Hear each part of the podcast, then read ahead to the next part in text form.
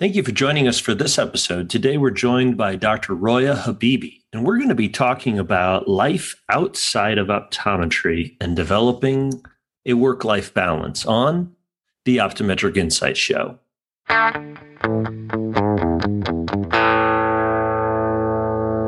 Thank you for joining us for this episode. Today we're with Dr. Roya Habibi. Thank you very much, the legendary one, for joining us for this episode. How are you, my friend?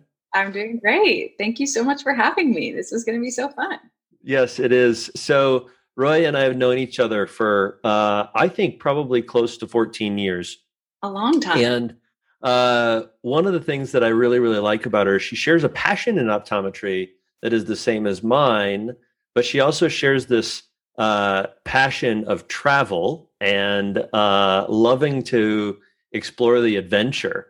Uh, do you think that's an accurate depiction of you? I'd say that's probably pretty fair. Yeah. Yes. yes. So, like, for those of you who don't know, one other thing about her is she has this little podcast uh, that's been going for just a short amount of time, about 150 plus episodes by the time that you all hear it. Uh, as I looked at it, it was 150 episodes, which is just epic. And uh, you've been doing this podcast for several years. Before we get into work life balance, tell us a little bit about Try Not to Blink. Well, Try Not to Blink defines not a work life balance for the record, because as you know, podcasts are a lot of work outside of work. But um, it's been a really fun project. Um, my partner and I, James Deom, Jimmy, um, we're kind of an odd couple and work partnerships, if you will. But it's been kind of fun. It's like forces us to you know learn about things that you forget about for a while or yep. you know some parts of optometry that i don't really do as much anymore or make effort to learn about as much anymore i'm forced to learn about it again and talk to mm-hmm. all these mm-hmm. people that are you know well to do in these particular fields and it makes it fun and it makes me you know stay on top of the things i should know about as a doctor yeah what uh, what would you say um, and i won't make you pick one but what are some things that you learned or some topics that made you a better doctor in doing the podcast? Um, well, some of like maybe I don't know, over the summer last year, we had um, the owner of Dry Eye Shop, Rebecca Petris, on our show. Petris, actually. Um, she makes me a better doctor, I think. I mean, she, as you probably know, she's local to the Seattle area.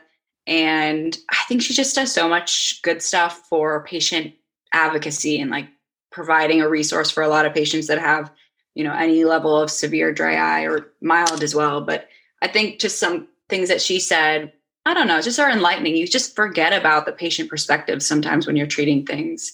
So, I mean, that's definitely been helpful.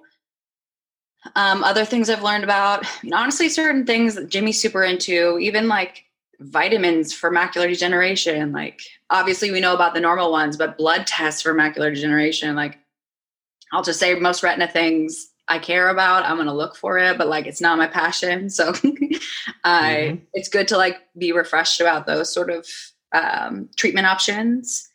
And God, what else? I don't know. A lot. Every time I'm like, dang, as much effort as that was to get that ready, I learned something today. So. Yeah. I think. Yeah, I think for those of us who do stuff outside of patient care that are forward facing for our profession we always walk away probably you know far more blessed by the experience than what we would ever be able to give away because you know you're learning so much in the experience. That's why i love being an educator is because i get to educate myself on so many things. Yeah totally you probably agree.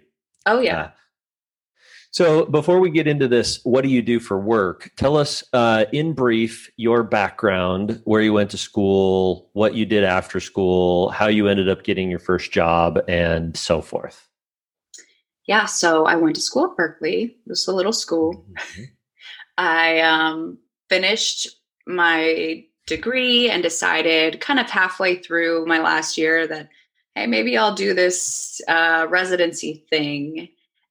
And I realized that if there was anything I wanted to learn more about, it was um, specialty contact lenses because I didn't feel I had a really strong grasp on that. And I recognized how much you needed to have um, a connection to industry and just understand the ins and outs of all of that. So I'm really glad I jumped on board and I'm really glad I did what I did. So I did my program at OHSU at Casey Eye Institute. It's one of the couple fellowships that are available. I really value that experience because I got a lot of experience with both just high intensity fitting of scleral lenses and any gas permeable lenses, but also um, one day a week worked with their cornea department. So that was a very valuable experience to have there. And then um, ended up in the Seattle area. I was expecting to go back to California, and paths took me otherwise. And Seattle ended up falling in love with it. Found a job. Actually, I was I was kind of you know searching around. I originally I'd always thought I wanted to be in private practice. I wanted to start my own practice, but to be honest, I wasn't sure I wanted to like lay down roots in Seattle, so I didn't didn't necessarily want to do that. And when I was at when I was at my fellowship program, I realized how much I really liked being in a, you know, multidisciplinary practice. So I started putting out feelers and applied to the practice that I'm currently working at, which is a ODMD group. And they actually didn't have any spots at the time, but they had, I, when I applied, I sent out my resume, I sent out a cover letter, and I sent out a um, case report that basically listed a couple cases of how I could provide my, you know, my novice experience to their practice, what resource I could provide. And that actually got my job. So one of the practice owners asked me in for an interview, and long story short, I was hired. And now I'm there. Yeah. So So how many years have you been at the practice?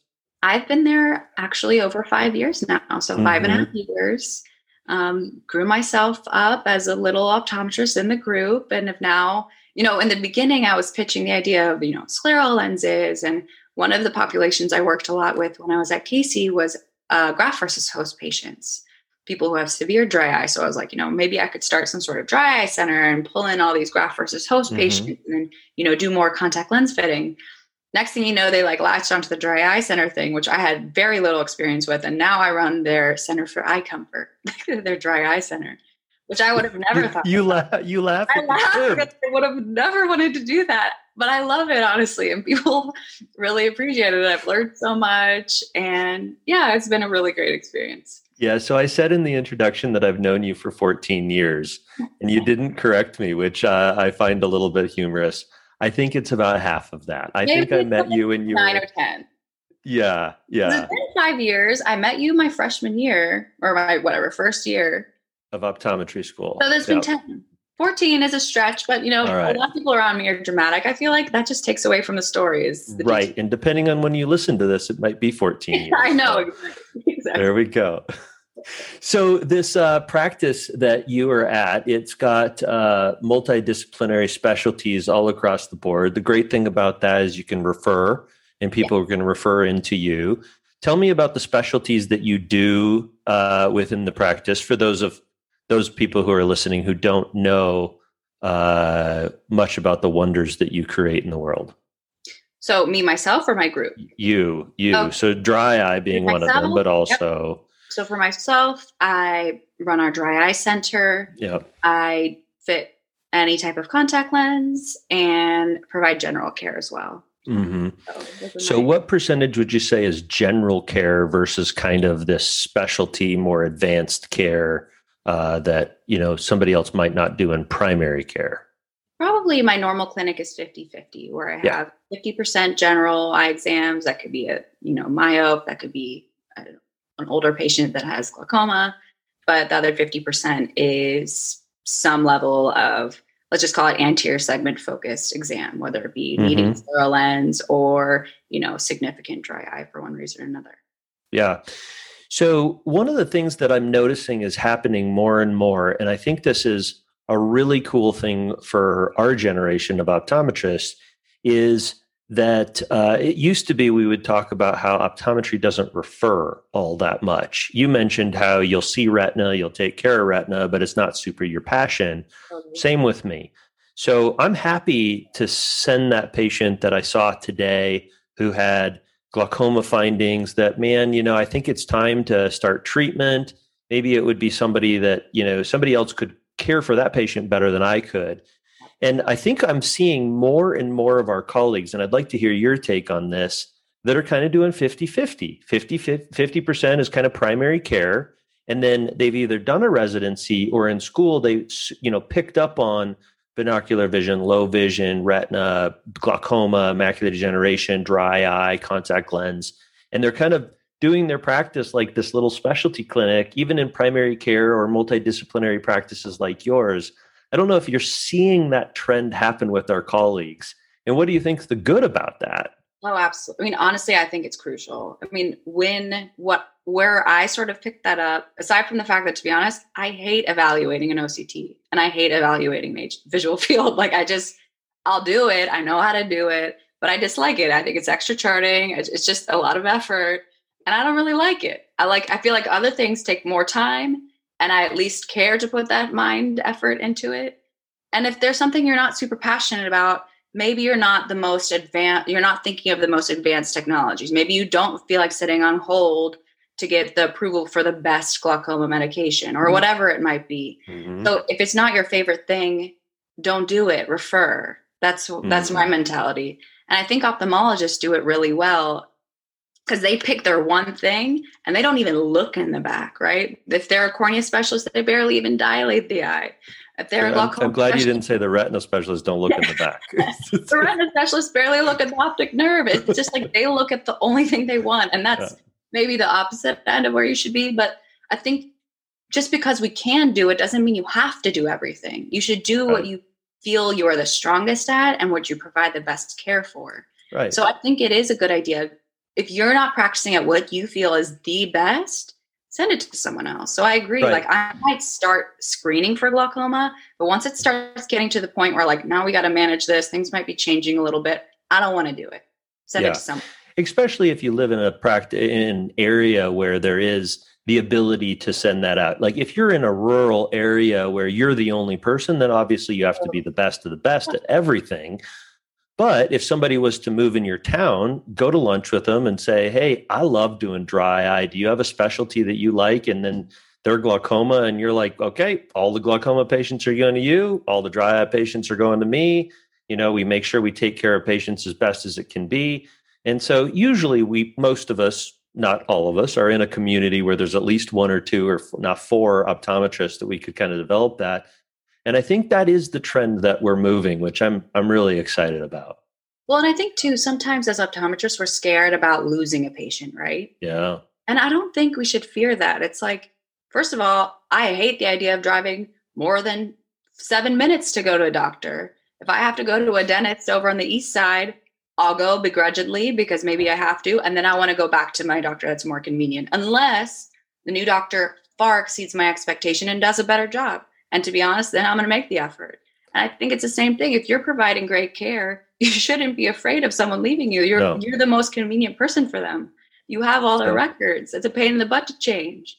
Don't be scared of losing a patient if you're providing good care. Yeah. So those of you who could look at a map, uh, Roya lives in the down more in the e- the western side of Seattle, and if you look, there's a big lake that separates from what's called the east side from the west side. And anybody on the east, uh, on the west side doesn't want to travel to the east side for any reason other than shopping. And uh, those of us who are on the east side are like, "What's the big deal? It's not that far to travel." But all these people that are like super city people, it's like I can't drive ten minutes. It's like a big deal.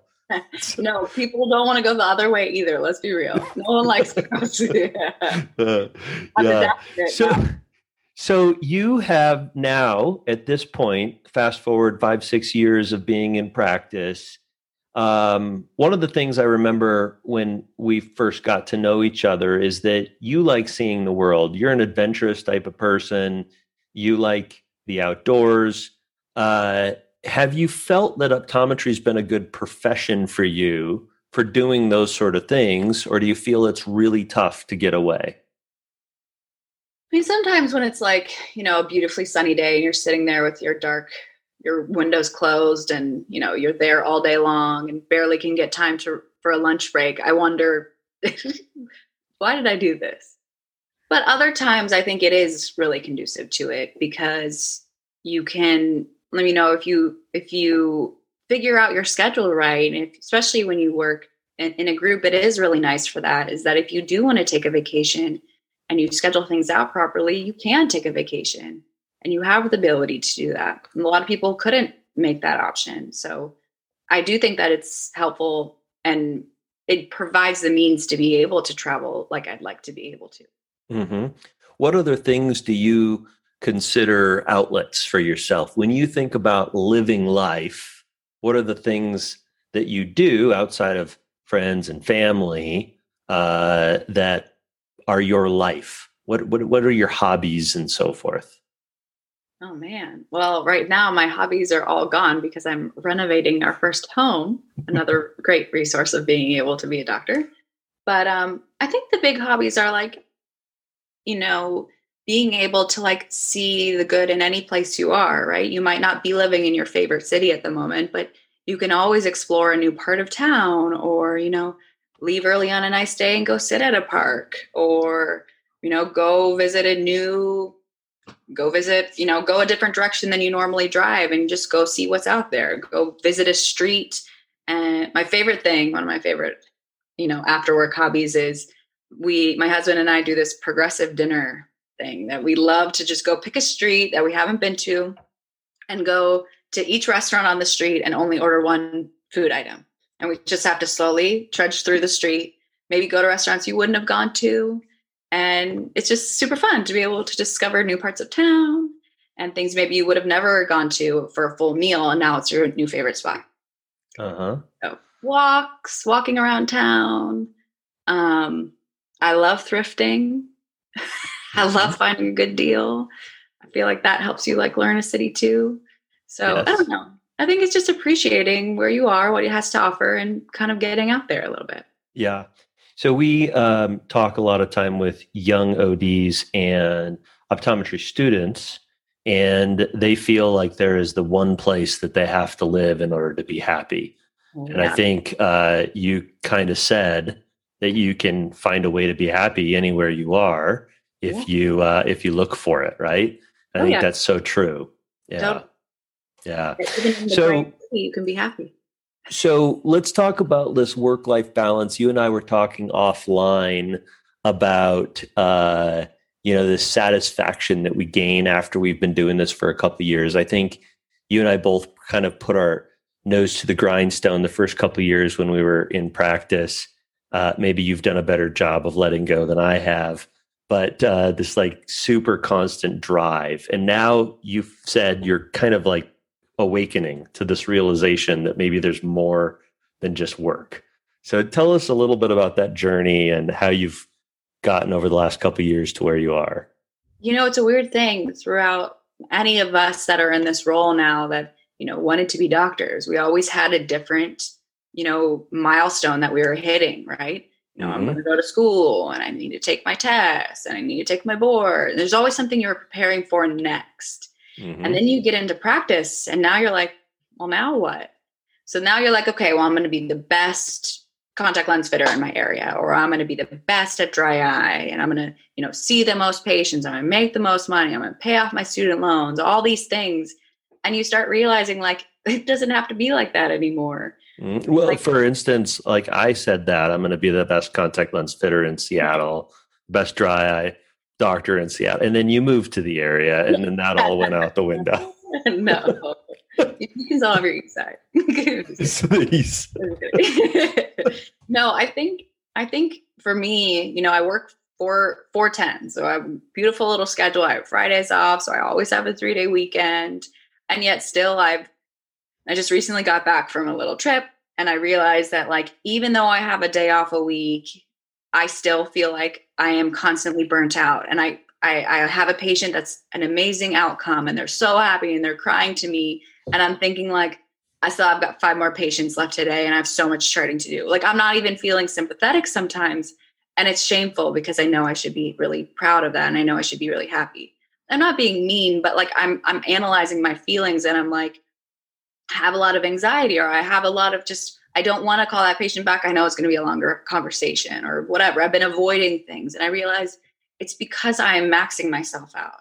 And me maxing myself out makes me, you know, forgetful at like silly things or makes me late all the time to dinners with my husband and he's getting annoyed. Like I'm just not being He's already at the third restaurant. yeah, exactly.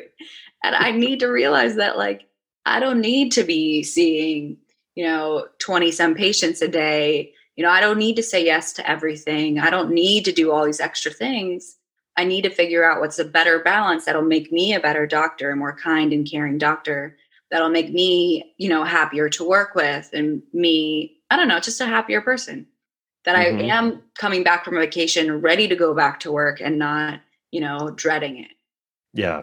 And I think the key aspect of that is is two of them is one is gratitude and understanding the the the gratitude of what these patients are bringing to us is they're bringing to us the opportunity to acknowledge that we are the doctor that we meant to be when we went into optometry, right? We went into this to be somebody to help patients, and now we just help somebody. And we need to be grateful for the fact that we had the skills and the knowledge to do that. And if we don't we don't acknowledge that and we bypass that, then we're not going to be the person that we were when we decided that we wanted to go into this.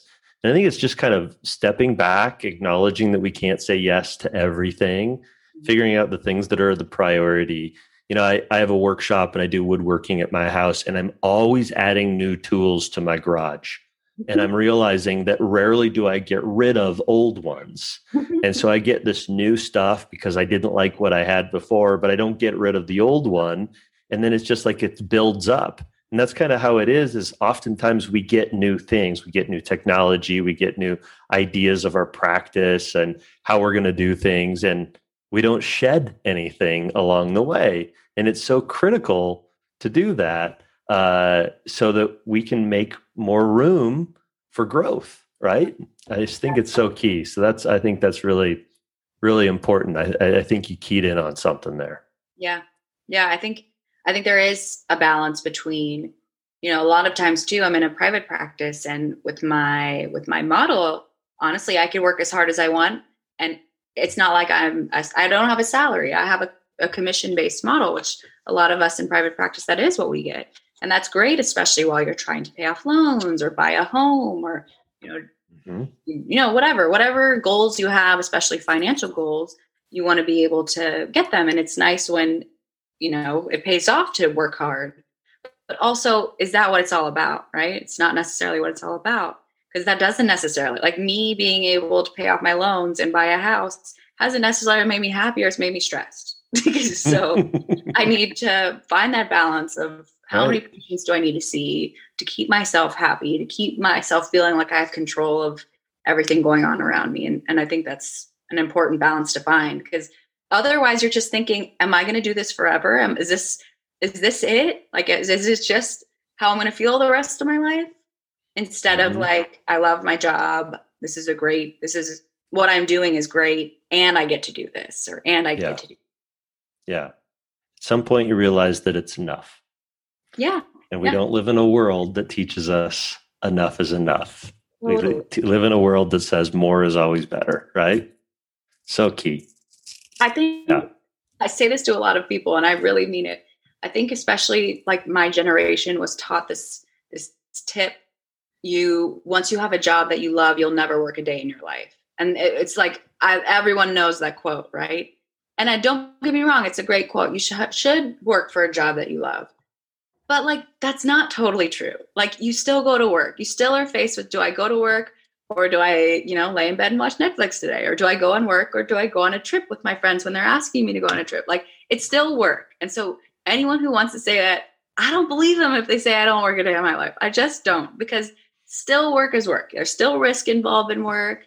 There's still things. There's still patients that are ornery sometimes. I love most of my patients, but there are things that are still hard about work that aren't fun. and mm-hmm. that's just work. You should still find pleasure in your job, but I don't know. There's just a, it, I think there's just this realism that you need to have. And like, what do you want your life to really be all about? Yeah. Yeah. I think those are incredibly good insights. Thank you yeah. for sharing them with us. And thank you for being part of the OI show. Thank you for having me. Yes, absolutely. Uh, today we had Dr. Roya Habibi on the Optometric Insight Show. Make sure to check out our links below to uh, her social information and also her podcast. And uh, we look forward to you joining us next time. Uh, before you go, make sure to like and subscribe and leave comments so we know what you think about us. Have a good one, and we'll see you next time.